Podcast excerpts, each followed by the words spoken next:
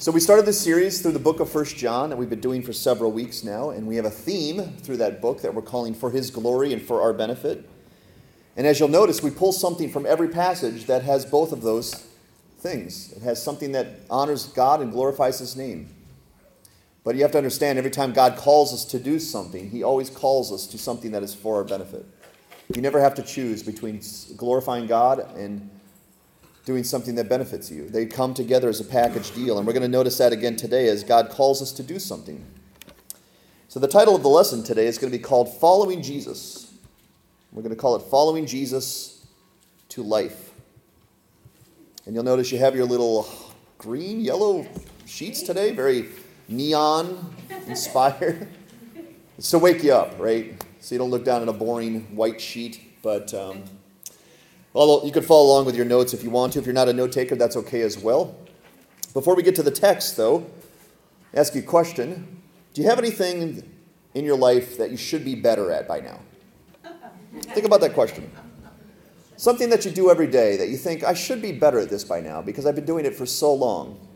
Well, I'm going to give you a list of things that I believe there are things that we should be good at by now, but we're not a list of things we should be good at by now. And these are things that we do almost every day. Most of these things we do on an everyday occasion, and you'll understand where I'm going here. Number one thing I think we should be better at by now is sleeping.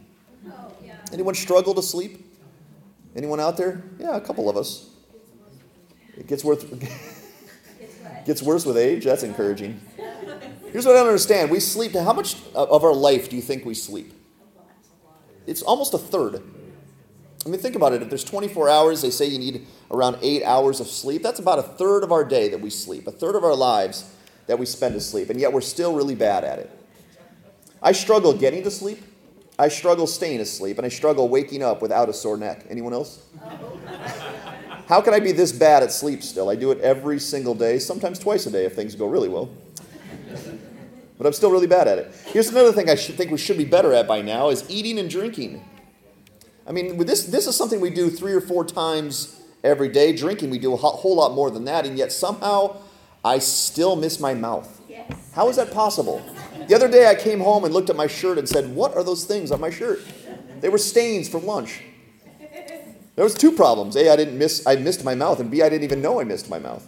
Yes. So I'm not ready for the bib life. I'm not. My kids wear. Maybe I should though. Here's another thing I think we should be better at by now typing. That's right. And I'm really referring to you all on this one, okay? Because as most of you know, I use a physical keyboard on my phone, which allows me to type with pinpoint accuracy. But some of you, when you text and email Pastor Todd and you do it on the go, I see some bizarre words and phrases. It's almost a code. I need a code to break it because I have no idea what you're trying to say. Eh, but we type all the time. You think we'd be really, really good at it. We still need a lot of help. Here's another one driving. driving. You guys ever see one of those cars on the road that says student driver? And it's basically telling you give this person a little bit more grace, a little bit more mercy. If they don't use their blinker, if they merge into your lane, if they drive into a restaurant, give them a little bit more grace. But here's what I think I think 80% of us should have student driver on our car. 80%. I think there's about 20% that are actually good drivers. I'm not going to tell you which one I am, but I think it's like a demolition derby out there some days, isn't it? It's like, man, I, I just want to survive and get to where I want to go. Here's another one I think we should be better at is responding to emails, texts, and voicemails. We act like it's 1994, people. Okay? We have notifications on like five or six different devices that ping us every single time a text or notification comes in. I mean, we have smartphones, we have computers, we have tablets, we have smart watches are a thing now. Smart rings? Anyone have a smart ring? I told Janine I want a smart eyebrow. That's right. I want to invent the smart eyebrow. When a notification comes in, it drops down and lets me, oh, call David. Okay. And it zips right back up. So if you guys see the smart eyebrow there, I patented that, okay? That's mine. But we're still really bad at getting back to people, right? It still takes about three or four days sometimes for me to get back to people, and I have to apologize. It's still 1994 in my brain. Um, here's another one I think some of us are bad at, and I want a show of hands walking. Yeah, there's lots of us. Why are we so bad at walking? Now, I shouldn't be bad at walking. Why? What's my last name? Yeah, it, pause for laughter there. Um, But I, I'm still really bad at walking. Sometimes I can't put one foot in front of the other. In fact, I think if there's that CCTV out there, there's probably some really embarrassing videos of all of us just trying to walk. And then you, you put stairs in our way. Oh boy, that's a whole other thing. Sometimes we're really bad at walking. Here's another one waiting. We should be better at waiting because everything takes a process of waiting. But I find myself still really bad at waiting. Let me give you an example. The other day, on a Sunday, my mind should have been in a very good place, but I went to Dunkin' Donuts to get my coffee. And I noticed there were like seven cars in the lane. And what's a typical person think when they see seven cars in the lane? I'm either, well, I'm, this time I'm going to go inside. I'm going to cut off all those people, park my car, go and get my coffee, and I'm going to save like three, four, five minutes. Well, I did, kind of. I went in, got my coffee, came out, and I noticed that the car I would have been behind, he was still waiting. And I felt really good about that. I was like, oh, I saved a tremendous amount of time. And then God, it was almost like God had to humble me because as I got into my car, guess what happened to my coffee? I spilled it. It went all over the sidewalk.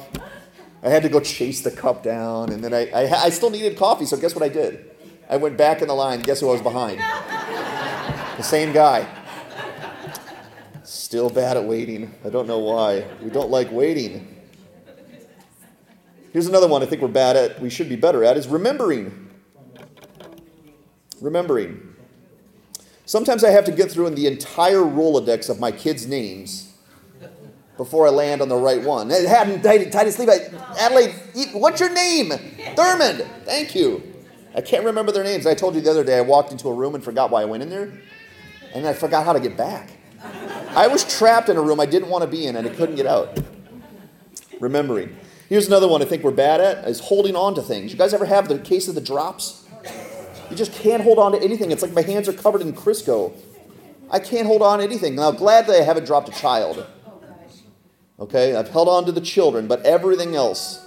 And you guys ever do that when you drop something and you try to catch it and you end up doing this like dance for the next 20 seconds? We're bad at holding on to things. Here's the last one I think we're bad at, at least I am, that I should be better at because I do it a lot. I do it twice a day at least. Dressing. Dressing. I should be better at getting dressed. Um, anyone else do that one legged dance when you're trying to put your pants on or a sock on? Anyone else? Nobody else? Okay, just me. What should I do? I should sit down like a normal person and put my pants on, but I don't. I have to do the one legged dance. I don't ever want to walk in here or someone else walk in here and say, Pastor Todd is not with us today because he's in the hospital. Well, what happened to Pastor Todd? Well, he tried to put his pants on, and it didn't go well. I don't want to. Ha- I don't want to make that announcement. That would be a really embarrassing announcement. There's things we're bad at that we should be better at, and sadly, maybe, maybe, is there's one in the Christian life that we're going to talk about today, and it's following Jesus. Following Jesus, if many of us have been Christians for many parts of our life, a long period of our life, and we should be really good at following Jesus, but to some degree we're still struggling with this concept. But we're going to get help today, and that's the Lord's blessing. If you have your Bibles, join us in 1 John. We're going to be in 1 John chapter 2. 1 John chapter 2, and we're going to look at verses 3 to 6. 1 John 2, 3 to 6. And what have I encouraged you to do? Through the book of First John, simply read it once a week. At, some point, not today, but at some point, I'm going to start asking for a show of hands. So you have homework this week. Some of you are slipping your hand up going, I did. You have homework this week. Start reading First John once a week. It's not a long book. It'll take you about 15, 20 minutes. But by reading the book of First John, you will notice the context. You'll notice the themes pop up. You'll understand where John is going. Let's do that together today. We're going to read First John 1. Excuse me, that should say First John 2. Sorry for the typo there. 1 John 2, verses 3 to 6. So don't look at the, listen to the screen, it's wrong. Okay, 1 John 2. Typing. See, uh, that's exactly right. I need more practice. See, I don't have a Blackberry on my computer. That's the problem. All right, 1 John 2, verses 3 to 6. Listen to the word of God. It says, By this we know that we have come to know him if we keep his commandments. Whoever says, I know him, but does not keep his commandments, is a liar, and the truth is not in him. But whoever keeps his word, in him truly the love of God is perfected. By this we may know that we are in him. Whoever says he abides in him ought to walk in the same way in which he walked. Now, we need to remember something as we talk about following Jesus to life. We need to remember something called the context. Okay? Now, we're reading through an entire letter. And when you read through an entire letter, you can't cover the whole letter in one Sunday, so you end up taking bits and pieces of that letter. But one of the challenges of doing that is we sometimes forget and neglect the, the context of where we're coming from the previous week. And if you were here this past Sunday, we talked about the advocate, about how Jesus Christ helps us in two really profound ways that John draws out. And I want us to briefly look at that context because we need to understand Jesus is going to ask us to do something today. And we need to remember that he is our advocate. He will always be our advocate. He will be our helper along this path. Every time he's asked us to do something, he says, I will be there to help you. So let's read the context of 1 John 2. There's the right chapter. And let's read the first two verses once again. It says, My little children, I am writing these things to you so that you may not sin. But if anyone does sin, we have an advocate with the Father, Jesus Christ the righteous. He is the propitiation for our sins, and not for ours only, but also for the sins of the whole world. Amen, right? So that's the context of what we're about to look at from 1 John chapter 2. Jesus is our advocate. Jesus is the one that goes to the throne room of God and, and, petitions for us and makes a claim that we are righteous and holy in God's eyes based on Jesus' death and resurrection and his precious blood that we just sang about. But he's also the propitiation. He's the payment, he's the atonement for our sins. We could stand confidently today that we are cleansed and healed in God's eyes thanks to that blood of Jesus Christ, thanks to that death. And we need to know that, that He's going to ask us to do something today, and He's going to help us. Keep that in the back of your mind, in, that, in, the, in your pocket as we go along today, okay? Here's our simple outline that we want to follow today is number one, what does it mean to follow Jesus? We want to be very clear on that because John is very clear on that. Number two, what is our assurance that God loves us? And number three, why are Jesus what are Jesus' commandments and why must we obey them? And that's what he's going to call us to do today. So let's dive right into point number one. What does it mean to follow Jesus? This is a term we throw around a lot in the Christian circles. We say we're followers of Jesus. In fact, if you read the books, the book of Acts, they were called something for the first time that we call ourselves primarily Christians. And you know what the word Christian actually translates to mean? Little Christs little Christs. In fact, they were called Acts. In Acts, if you read the book of Acts, people called them Christians as a derogatory thing because they looked like Jesus. They acted like Jesus. They followed Jesus. So they called them Christians. And now we primarily call ourselves Christians, but that's what it means to follow Jesus Christ. And we want to ask that question and answer that question today. What does it mean to actually follow him? What does it look like to take up your cross and follow Jesus? Now, if I asked you that question and you had to produce the answer to that question, I believe most of us could get that right. I believe most of us could get the, the answer to that question what does it look like to follow Jesus?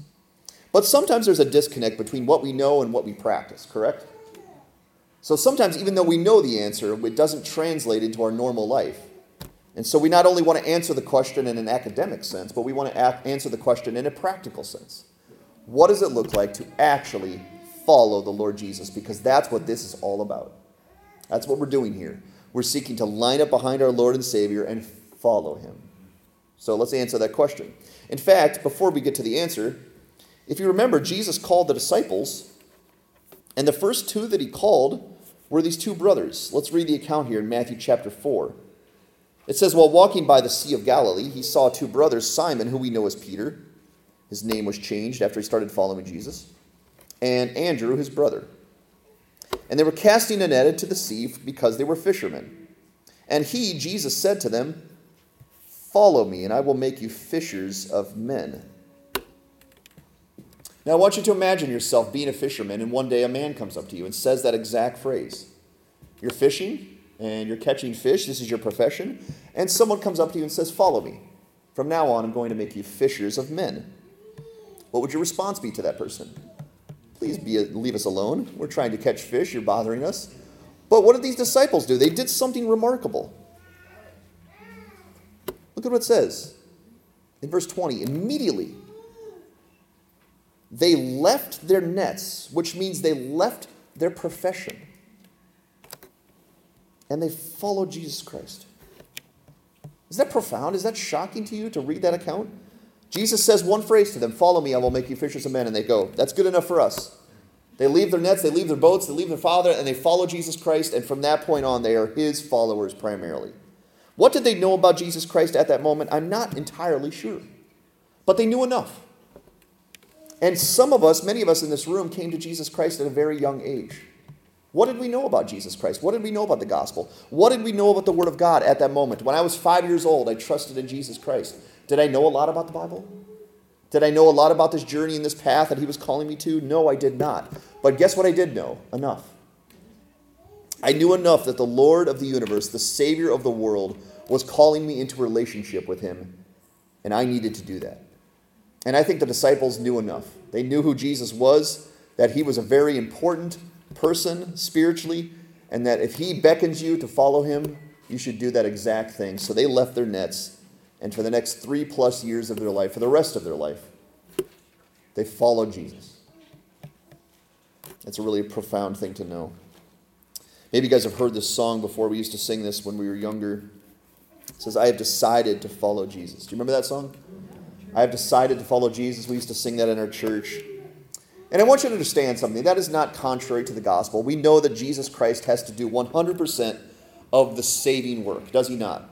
We just sang about it, how we were dead in our graves. We were once without breath and without life. And then Jesus said, Come out of your grave. And he did 100% of the saving work. But even the story of Lazarus, when he raises Lazarus from the dead, he shouts into the tomb, Lazarus, come out, come forth. And Lazarus then has a decision to make, doesn't he? I can stay in the tomb and act like a dead man, keep all my burial clothes on me and just continue to lay here, even though I'm alive. Or I can do what's logical and I can come out. So when Jesus asks us to follow him, he's asking us to do what is simply logical and correct to do once you're alive is to live like a person who's alive and follow the one who's given you that life. So, therefore, you must decide to no longer live like a dead person, but to follow Jesus. And I hope many of you have already made that decision. If by not, and if not, maybe by today you will. This is what it says, and again, we have the wrong chapter here. Remember, this is chapter 2. But this is the answer to the question. John's going to give us the answer to the question What does it look like to follow Jesus? What does it mean to be a follower of Jesus? He's going to cut straight through it all. He's going to give us the very blunt answer, and this is what he says By this we know, we have assurance, confidence that we have come to know him. And this idea of knowledge here is really an intimacy. It's not just an academic knowledge of Jesus, the person, and his name and what he came to earth to do. It's much deeper than that. This is a very intimate knowledge that we have of the Lord Jesus. And John says we know that we actually know him by one simple thing if we keep his commandments. See how simple that is? It's, sim- it's so simple a child can understand that. We know that we're Christians. We know that we're followers of Jesus. We know that he loves us and we love him by one single thing we keep his commandments. And this theme is going to keep coming up in our lesson today keep his commandments. That's going to be very simple, very straightforward. But I love things like that. I love that they're simple. I love that I don't have to think too deeply about that. He says in verse 4 Whoever says, I know him, that's the claim. I know Jesus. I follow Jesus. I'm a Christian. But does not keep his commandments, John says he is a liar because 2 plus 2 does not equal, excuse me, does not equal 9. It's not a working equation. You cannot claim to be a Christian and care nothing about his commandments. For those who claim such a thing, he says they're a liar and the truth is not in him. He does not practice the truth. That's not a working equation. And we need to know that today, okay? We need to know how important these commandments are because when I was younger, the commandments, everyone talked about the commandments. And it seems like for 15, 20 some years, people stopped talking about it. They stopped being important. No one talks about the commandments anymore. But when you come to the Word of God, you can't help but see these words over and over again. And so John is really going to hammer this home. If you say you're a follower, if you want to be a follower, you must get this concept of understanding how important his commandments are. you guys remember the story of Pinocchio, right? Pinocchio, when he lied, his nose grew long. And John is saying us to that today. If you're saying you're a Christian, if you're saying you're a follower of Jesus, but you don't obey him, you're going the wrong way. You're going opposite of the way that you should go because that's not the way that you've been called to go. The way that you've been called to go is by lining up behind Jesus and letting him be your Lord and your master in all things. So when he says something, you say yes. And when he tells you to not do something, you say, of course, I will avoid that. But John is talking about a group of people that say, I do follow Jesus, but I don't actually follow Jesus. And that's honestly, that's a problem in our culture. We have a whole chunk of people that are saying that exact thing. I love Jesus. I'm a Christian. I just don't really go to church. I really don't obey him. I really don't tell anybody about him. I don't do any of the Christian things. But at the end of the day, I'm definitely with Jesus. He'll know me. I'll know him. He'll let me into the kingdom. And John says it doesn't work. It doesn't work. You cannot go the wrong way and claim to be a Christ follower. But again, I don't want us to get discouraged by this because we need to understand he's here to help us. Jesus is here to help us understand this equation. And here is how simple the equation is being a follower of Jesus equals keeping his commandments. If you want to be a little Christian, little Christ, you must do this. You must obey him. You must be okay with Jesus making the rules of your life. Till you give up your command, up your keys, up your control of your life and you hand it over to Jesus Christ.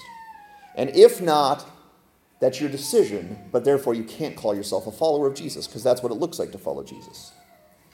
Um, and what I love about God, and you guys used to make these things as kids, maybe you still do to some degree, but you would make a Christmas list and a birthday wish list, and my kids do this every birthday. They always have 700 things that they want from their mom and dad, especially Marcus. Marcus the list just keeps going, and I'm like, Marcus, pick three, buddy.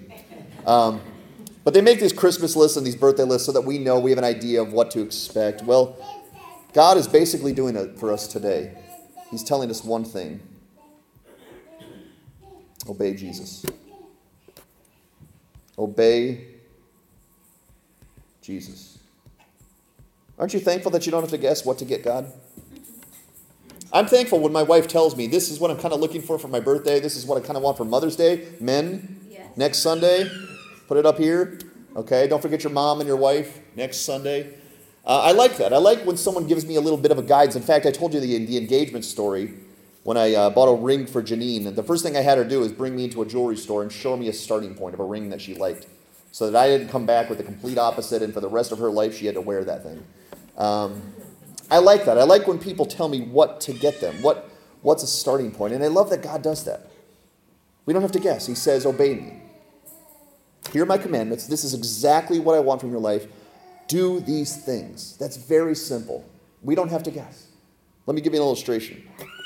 I want you to imagine that you're a little child, okay? And your room is really messy. And your mom notices that one day, okay? This, hap- this actually happened to some degree with my mom. My mom's in the audience. Um, our rooms would be messy from time to time. So, in this hypothetical scenario, you're a child, okay, and your mom takes a look at your room one day and it's, it's a disaster area. They love using that phrase. It's a disaster area. I, I still don't know what that means. But they look at your room and they say it's a disaster area, and she gives you a very clear cut commandment I want you to clean up your room. And she says in this hypothetical scenario, I'm going to go to the grocery store, I'm going to go get some groceries, and by the time I come home, I want that room cleaned up. I want it clean. I want it looking spotless. I want it looking just like it always does. And that's your commandment. While I'm gone at the grocery store, clean up your room. Well, while she's gone, you decide that you don't really want to clean your room because it takes a lot of work to clean your room when it's messy. But you want to let mom know how much she is to you, how much you love her. So you decide to write her a note. You sit down and you think of all the best words you can think of about how great she is, how much she does for you. And it takes you a while. It takes you about 20, 30 minutes. You write that note. It's full of all these loving adjectives and phrases, and then you take that note and you set it up on the nice kitchen table. You make it look all pretty. You put a little, you know, colored flower on it, and you make sure it says her name so she'll see it right when she gets home. And your mom comes home with the groceries. She comes up and she sees this note on the table, and it says "Mom," and she opens it and she reads this long note about how much you love her, how much she means to you, and she's touched. It's so heartfelt. It's such a treasure when she reads this note. Until she walks down and sees your bedroom. and it's completely disregarded. Do you think the words in that note make much sense? Do you think they mean a lot to mom at that moment when she gave you one clear directive and you completely disregarded it? Mom, did that actually ever happen? Probably. I'm sorry about that. But that's basically what Jesus is telling us today is don't guess. Don't make it up. Don't come up with your own idea of how to please me. I'm going to tell you exactly what I want today. Obey my commandments. If you want to follow me, if you want to please the Lord, if you want to please my son, follow Jesus. Do exactly what he tells you to do. That's number one. What does it mean to follow Jesus? Obey him. And we'll come back to what that looks like. But let's look at number two. What is our assurance that God loves us? You ever ask that question? That's a good question to ask sometimes. What is your assurance that God actually loves you? And I want you to take that us and I want you to put your name there. I want you to make it very personal. What is our assurance that God loves you and God loves me? Because we need to have that, right? The other day we went to a planetarium with our twins. It was their ninth birthday and they love space. So there's a planetarium, St. Johnsbury. We went to the planetarium and it was really cool. I sat there as a 43 year old man going, ooh, because it was really cool. And anytime you study space and look at space, you come to one conclusion I'm so small. I'm nothing. I'm insignificant. According to the vastness of space and the complexity of God's creation, who am I? Who am I that God would love me? God, do you really love someone like me, someone as small and insignificant, and even a sinner like me? Could you possibly love me? I ask those questions from time to time because it's, it's so shocking still that God could love me. In 1 John chapter 2, verse 5, he says this, but whoever keeps his word, truly the love of God is perfected. That's what's called a promise. And you have to understand when God makes a promise, God stands by his word every single time. God cannot break a promise. So when he says, Whoever keeps my word truly, the love of God is not only there, but it is perfected. That is a promise that you can take to the bank. And again, one simple thing makes that clear keeps his word. Do you notice the pattern here? Obey my commandments keeps his word. Paul, when he writes the, the letter to the Romans, he says this thing in verse 1. He says, Paul, a bond servant of Jesus Christ, called to be an apostle, separated to the gospel of God.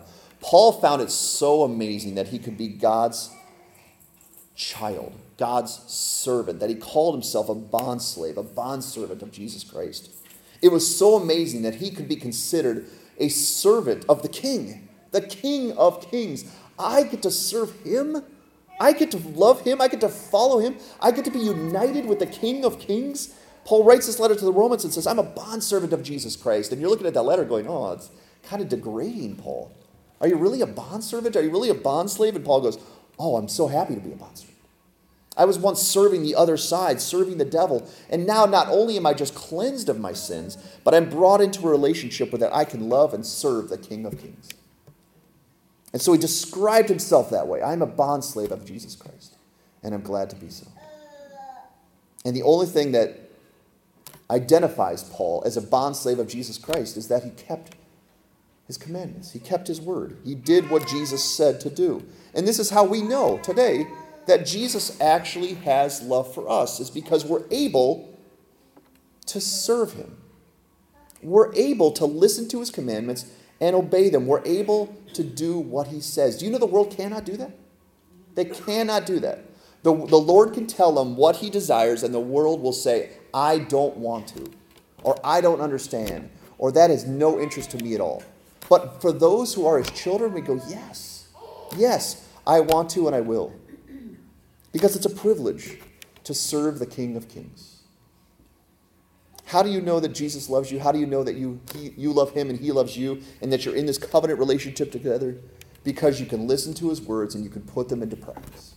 That is impossible for a sinner to do. But as soon as you have the love of God, you can say yes to righteousness and no to sin. And what Jesus is doing today by inviting us to obey his commandments is he's inviting us to life. He's inviting us to life. Follow me to life, eternal, abundant life. How do we know that he loves us? Because he went up to Calvary. He took our cross, our sin, our shame, our guilt, and he paid for every single one of them. And then he says, I have paid for your death. I have taken care of your punishment. You are cleansed, you are healed, you are righteous in the eyes of God. Now follow me to life. Follow me to life. Obey what I say because my words are your life. My words are your abundant, eternal life. Every time I call you to something, it's a gift from above.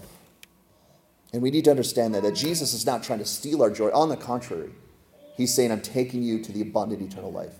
Line up right behind me and go this way. 1 John 5:13 we looked at this when we first started beginning studying the word of God or studied 1 John he says at the end of uh, chapter 5 he tells us why he's writing 1 John. I write these things to you who believe in the name of the son of God so that you may know that you have eternal life. Man aren't you glad that you don't have to guess about that? That you have to round up? Aren't you glad that you don't have to roll the dice and go man I hope I have eternal life. I hope that when I stand before God at judgment day, I'm His and He's mine. John says, You don't have to guess. I'm writing these words. I'm writing these books so that you can know, you can have assurance that God loves you, that you love Him, and that on the last day He's going to say, Welcome home, child. That's why I'm writing these things. That's why I'm telling you these things today, so that you can know that you have eternal life. God told us in Jeremiah 1 chapter 31, he says this phrase, I have loved you with an everlasting love. That is amazing to know. That before the foundations of the world, God says, I love Todd. Todd will be mine. I will love him from eternity to eternity. There will never be a break between my love and Todd, all because of Jesus Christ. And he's telling us to that today and inviting us to that relationship of love, of life, of eternal, abundant life by saying, Obey me, follow me, listen to my son, line up right behind him. Is that something you want? Do you want eternal, abundant life that leads to eternal life with God and the kingdom of God forevermore? I hope that you do, because that's what these commandments are all about. They're about your abundant life and joy forevermore. In Matthew 7, at the end of the Sermon on the Mount, after Jesus gave this long discourse, this long sermon, much longer than one of mine, okay? Just telling you in case. Uh, at the end of chapter 7, this one's not real long, but at the end of chapter 7, Jesus said this, this uh, kind of parable, kind of hypothetical scenario, and there's a message tucked in there, and he says this in Matthew 7 24. Everyone then who hears these word of my, words of mine, notice what's not there. There's no period. There's a phrase after that and does them. Do you notice that? Everyone who hears these words of mine, listens to the words of Jesus, and obeys them will be like a wise man who built his house upon the rock. Who's the rock? Jesus. Jesus is the rock.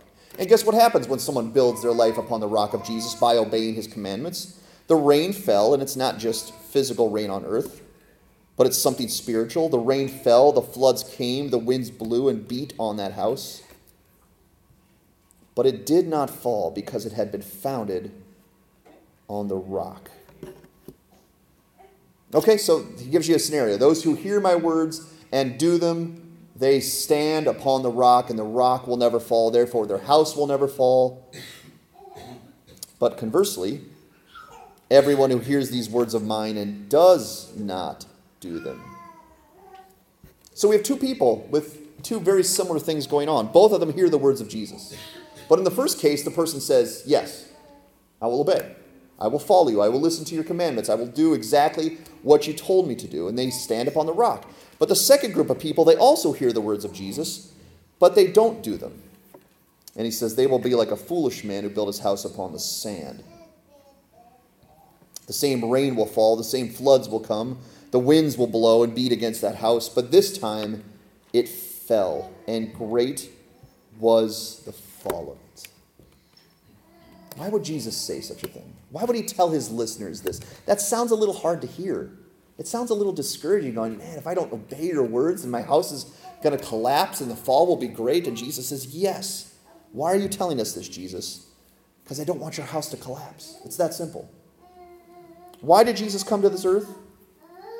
To save us, not to condemn us, but to save us and restore our relationship with God so that we could have eternal, abundant life. So, why does He tell His hearers to obey Him? So that their house doesn't collapse one day. So that they don't get to Judgment Day go, Yes, I'm a Christian. I love Jesus Christ. And then God looks at your life and says, I don't see anything like that in your life. I don't see any obedience, any following, any faithfulness, any loyalty to Jesus.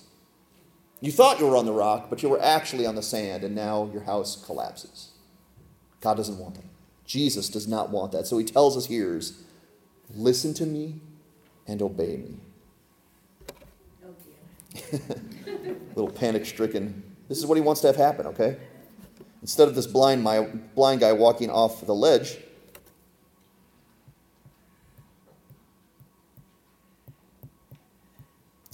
he wants us to stand one day on a rock that will never fall. Now, this past week, I had the privilege of going down to Concord New Hampshire, to pray over the 20th anniversary of the falling off of the man of the mountain, which I thought was a little bizarre because I just got here. I know nothing of the man of the mountain. I've never seen the man of the mountain, but I was called and beckoned from the North Country, a pastor from the North Country, to pray over the proceedings. I met the governor, and I was asked to pray over this 20th anniversary. And in my prayer, as I was asking the Lord what to pray for, what message the people would hear, even in my prayer, I said something to the likes of this that even though the man of the mountain fell off, thankfully, glory to God, there's one rock that will never fall the rock of ages Jesus Christ. And if we build our lives upon that rock, that rock will hold secure. Aren't you thankful that on the, on the last day, when the judgment comes, when the rain and the floods begin and beat against your house, there's a rock that you can stand on? There's a rock that you can build your house upon. Aren't you thankful for that? I am because I know what I deserve. And I know that if it's left up to me to keep my own house up, it's not going to stand. It's going to collapse. And Jesus says, Well, then you need a rock. You need a rock. And you need to stand upon that rock forevermore. And therefore, I'm inviting you to life, Todd. I'm inviting you to life today. Follow me. What is our assurance that God loves us? That we can obey him. Because that is impossible for the sinner. If you can obey Jesus Christ, you must know God and he must know you. Because how do you know his words? And how can you obey his words unless he has your best interest at heart and he has given you his Holy Spirit? Number three, before we close today, what are Jesus' commandments and why must we obey them? Let's finish on that today. What are these commandments? Because he says again in verse 5 whoever keeps his word, truly the love of God is perfected. So we need to know what this is and what that looks like. you could tell the tone changes in the room when I have to have a conversation with my children about obedience. They love talking about cartoons, they love talking about toys, they love talking about going out and playing in the park and outside. All those conversations go great, but as soon as I start talking about obedience, this is kind of the look you get here. And that's not really the topic pastors love to talk about is obedience because you kind of sap the life out of the room going, oh, pastor, really? Just get to the love and the forgiveness and leave us alone. But, but if we understand this today, then obedience is forgiveness. Obedience is life. Obedience is all the blessings of God because they all flow from this concept of following Jesus Christ. Now, you tell me right now, what is the difference between these two signs? Does anyone know? Hopefully you do because you've been driving a long time. What's the difference between the yellow 30 mile an hour sign and the speed limit sign? Someone said it. Warning sign. A warning sign. Or this one they actually call, you know what they call it? Suggested. They do. It's called a suggested speed limit. You'll see these around turns when you take a turn and they go 30 miles an hour. That's kind of what we tell you. It's kind of what we warn you. They're basically telling you it's not the law, but it's advised that you go around 30 miles an hour because we don't want to see your car flip. Okay? We don't want anything bad to happen. So around that tur- turn, go careful, slow it down. There's a mountain on the other side. Be careful. So that's called a suggested speed limit. It is. It actually is. But you know what this white one's called? The law. The law. If you disobey the 30 mile an hour one, you go 40, and your car doesn't flip, probably no one cares. But if you obey this, if you disobey the speed limit, you can be pulled over and ticketed because that's the law. That's not suggested. That's something they expect you to keep. So now you know, right? If you see these two signs, when it says 30, go 60. No, I'm just teasing. what a horrible thing for a pastor to say. No, listen to both. Listen to both. They're both both for your benefit. But that's the difference, right, between one that's suggested and one that's a law. Let me give you an example in the Word of God. One that I grew up, people said you can't drink. Christians don't drink. And for, for many years, we, we didn't drink because drinking was sin. But then you look in the Word of God and it's tough to make that work. The Word of God does not say don't drink. You know what it says? Don't get drunk. Meaning, one is suggested and a conviction that you can make, and one is law. One is God telling you don't get drunk because drunkenness leads to bad things, leads to disorder, leads to chaos, leads to sin. Don't get drunk. But drinking, that's your own conviction before the Lord. And you have to know the difference between something God said and something He left open to your own interpretation and conviction. That's why these commandments are important, so that we know what God actually said. What He said. In verse 4, He says this Whoever says, I know Him, but does not keep His commandments, he's a liar, and the truth is not in him. So we need to really know what these commandments are.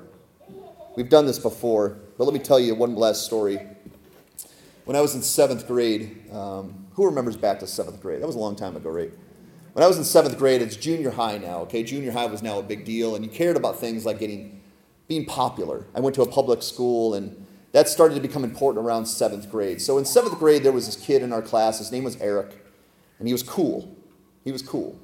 He was one of those kids that were cool. He was a little edgy, kind of to- like to toe the line. He was one of those kids, like seventh grade, I was still, you know, bringing one of those like DuckTales um, thermoses to lunch and lunch pails. Not Eric. Eric just brought his lunch in a brown paper bag. It was so edgy. It was like, man, Eric, you're cool. You don't need the DuckTales thermos. And so everyone wanted to be friends with Eric. Well, Eric was in one of my classes. And I remember one time he came up and spoke to me. And I was like, wow, Eric's talking to me. He's, so cool. And Eric came up to me and asked me a question. He said, Yo, Todd. That's how they talk in seventh grade. Yo, Todd. Because what kind of bands are you into? What kind of music do you like? And I was like, oh, man. That's not a question you want to ask a conservative Christian man. Boy. Because I knew that saying Steve Green or Michael Card or Phillips, Craig, and Dean was not going to land me friendship with Eric. So I tried to make it up. I tried to fake it. And I tried to come up and I tried to say a band of a band that I had heard someone else say. And hoping that Eric would just high five me and we'd be friends forever. And I said, you know what, Eric, you know the band I really like? I like the band Aerosmith. I really like Aerosmith. And he looked confused when I said that. He goes, Do you mean Aerosmith? Todd, I said, Yeah, Aerosmith. Now I started to punch the arrow. I was like, Aerosmith. Love Aerosmith. And he goes, Really, Todd? What are some of your favorite songs by Aerosmith? And I was like, Oh, man. Eric. Really tested me here. But I was savvy back in seventh grade. I was really savvy. So I said something like this There's too many good ones. Too many. I can't pick one. They're all good. And I think Eric was on to me because he said this. He said, Really, Todd? Let me ask you a question. Which song do you like better? Do you like Thunderstruck or Enter Sandman? And I was like, Let me think about that one, Eric, because they're both really good. I said, I'm going to go with Thunderstruck. I think Thunderstruck is Aerosmith's best song. And he goes, Really, Todd? Aerosmith doesn't sing either of those songs. And he walked away, and I just left there with egg on my face, going, huh. What was I? A fraud. I was not an Aerosmith fan. Still am not. I don't care. But I wanted to be friends with Eric. And Eric found me out that day that I was a fraud. Well, here's what we're finding out today. Many people say they're Christians in our culture. In fact, we're going to look at a stat here in a little bit of how many people claim to be Christians. But Jesus is going to test that today by saying if you are a Christian, if you do follow Jesus Christ, then there's going to be one thing that's crystal clear about you. You will know his commandments, you will obey his commandments. And our question today is which commandments do Christians have to obey? Now, I've done this before, and I'll do it again here today, but I don't have a lot of time to linger.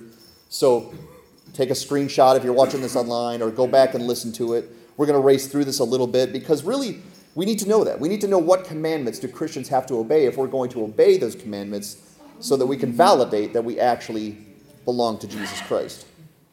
And so here are the options that I see in Scripture. I think there's four categories of commandments that Christians in the New Testament, the New Covenant, could obey. Okay, we're not going to go down the ceremonial law back in the Old Testament with Moses. I think these are the four categories of commandments that Christians should and could obey. But which one is it? Is it the two greatest commandments? Because Jesus was asked point blank, which is the greatest commandment? And he gave two. And we'll look at that here in a little bit. Is it the Ten Commandments? Because that's the, the, the most glorified commandments, right? The Ten Commandments, they made a movie about it. That's when Moses went up on the mountain, came down with two tablets of stone. Are those, are those the commandments Jesus means when he says, Obey my commandments? Well, when Jesus came, he taught. Remember the Sermon on the Mount? He gave this long discourse of, of following me and obeying me, and he gave a whole bunch of commandments in the Sermon on the Mount. So, is, is that the commandments you're talking about, Jesus? And then you read the rest of the New Testament by James, John, Peter, Paul. They're full of commandments.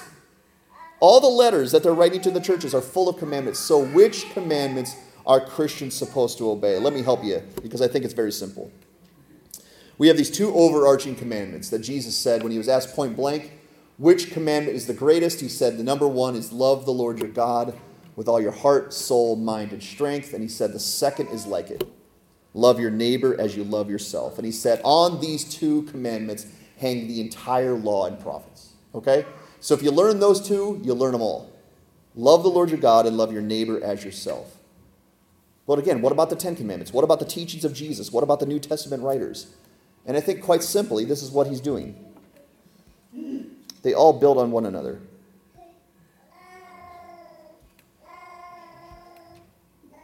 They all flow from the same commandment of love the Lord your God with all your heart, soul, mind, and strength. He said the second is like it love your neighbor as you love yourself. And if you read the Ten Commandments, what are they all about?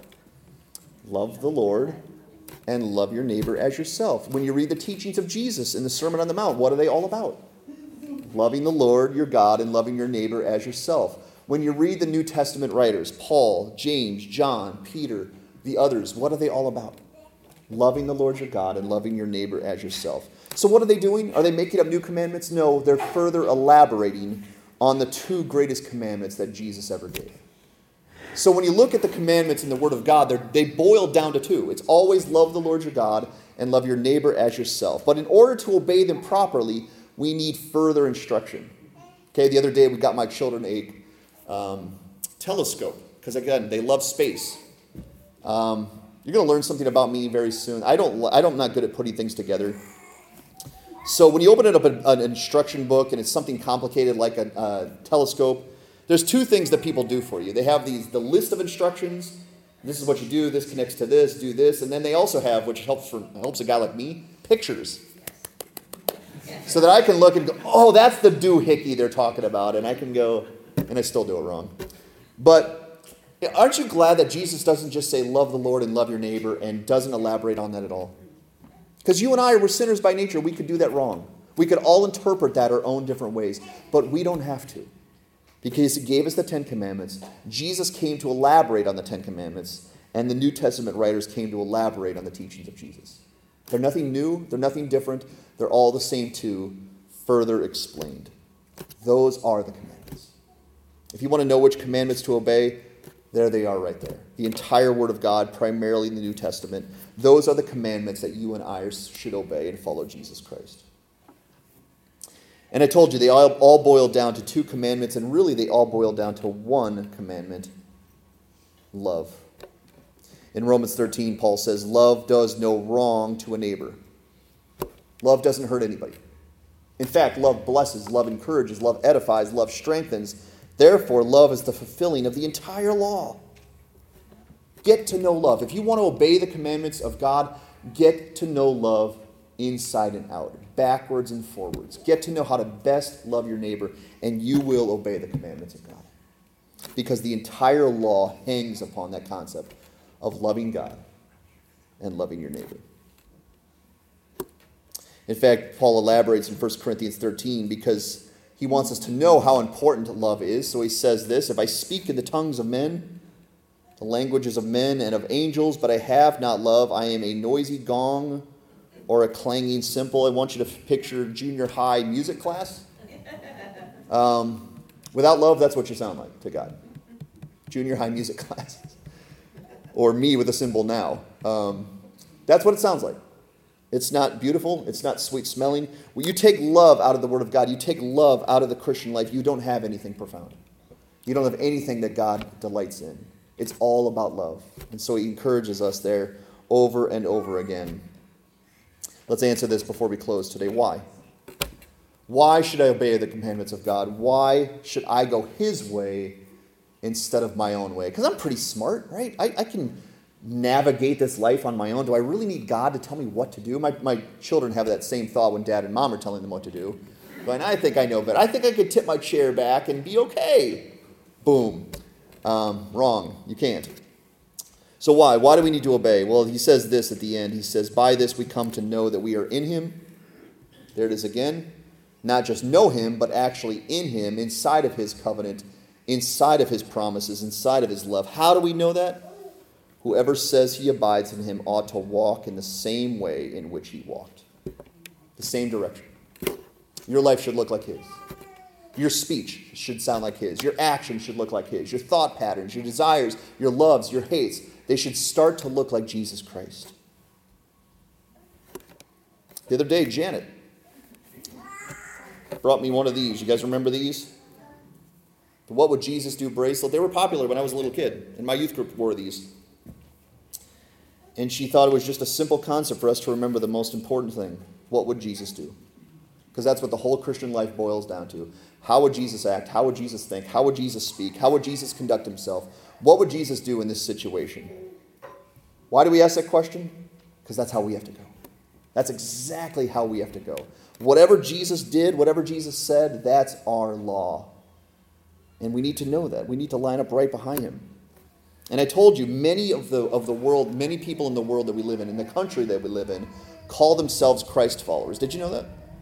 In fact, the majority, the majority of Americans and the majority of the world, at least as far as religion goes, claims to be Christian. Let me give you some stats. How many Christians are there in America? 210, approximately, million people say they follow Jesus Christ. Now, let me ask you a very simple question. If 63% of America followed the commandments of Jesus Christ, do you think this country would be in a little better shape than it is right now? what about the world? The world says there are 2.3 billion Christ followers. That is a lot of Christ followers. Do you think this world would be in a better shape than it is right now if there were actually 2.3 billion people obeying the commandments of Christ and following his every word? And the answer is absolutely. The reason why it's not is because that's not true. In fact, it might not even be close to true. There are many people, there's a, a, a, good chunk of people saying, I follow Jesus Christ, but I don't actually follow him. I love him, but you can't see it. And that's a problem. And John says that's a big problem. Because he says this, by this we know love. How do we know that God loves us? Because he wrote it in the sky. No. No. By this we know the love of God. How do we validate that God loves us? Because He says it, He declares it. He says, I love you. I love you with an everlasting love. But how do I know God? He laid down His life for us. And notice there's a comma. And we ought to lay down our lives for the brothers. Do you notice the two way street? He loves us, and He proved it by His obedience to God and his dying on the cross. So that when he says, I love you, we go, I know you do, Jesus. I know you do. Because you died for my sins. Now, when we declare our love to God and he says the same thing back to us, how do I know? What do we say in return? Because Jesus says, I went to Calvary for you. And we say, or we should say, I obey your word, God. Your word is my delight. Your word is my law. Whatever you say is my absolute mission and purpose in this life to walk in love. So Jesus can say the very same thing I know you love me, Todd, because you listen to me. And you know it's the greatest delight of a father for their child to follow in their footsteps. Did you know that? It is. And I can't map out Haddon's life, and I'm not going to try. I'm going to let the Lord do that. But it would be my greatest delight for Haddon and my other sons to follow in my footsteps. Because that's what a father delights in. to see their children going the same way, if they're going a good way, and watch their children do the same thing. I remember when my dad would say that to me because he was proud of me because my life started to look like his pattern because he followed Jesus Christ. John 14, 6, Jesus said, I am the way, the truth, and the life. No one comes to the Father except through me. Where is Jesus bringing us? To life. By asking us and telling us and demanding that we obey him, he's saying, I love you and I want you with me forevermore. And for you to be with me forevermore, you got to go this way. You can't go this way. This way is darkness and sadness and danger, and over here is life. Get, up, get right behind me. Do what I say, do what I did, and follow me till the end. And I brought up that song at the beginning that says, I have decided to follow Jesus. What's the last phrase? No turning back. No turning back. Why? Because where is back? Sin, darkness, danger, and death. Forward following Jesus Christ. Our application before we close today's, I'm going to race through these things. If you want to follow Jesus Christ, number one, you need to abandon all other paths. Why? Because all other paths do not lead to life. In fact, none of the other paths lead to life. If you want to follow Jesus to life, you have to understand He is the way, the truth, and the life, and you got to get right behind Him. And therefore, to, to abandon all other paths, you have to commit yourself to Jesus. Only Jesus. Don't let the world convince you there's many paths to God, many paths to heaven. There's not. Jesus told us. There's one.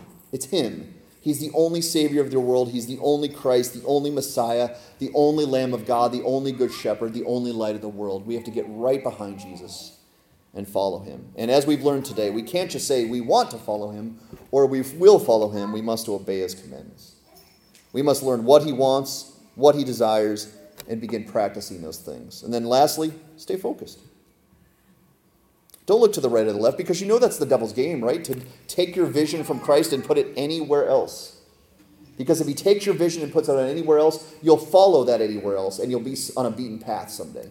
And I did it. I know that happens because I actually did it.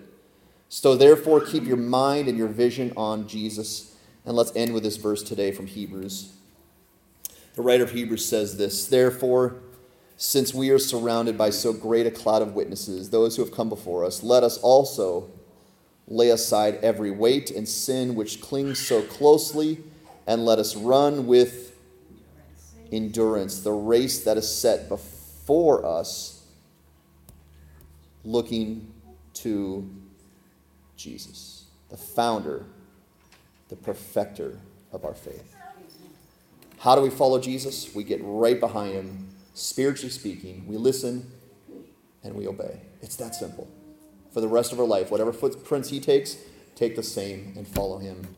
And that is how we are brought to life. Now, the last thing we're going to look at today is I told you in every single one of these lessons, there's something that is for his glory and for our benefit, and this is what I believe it is today.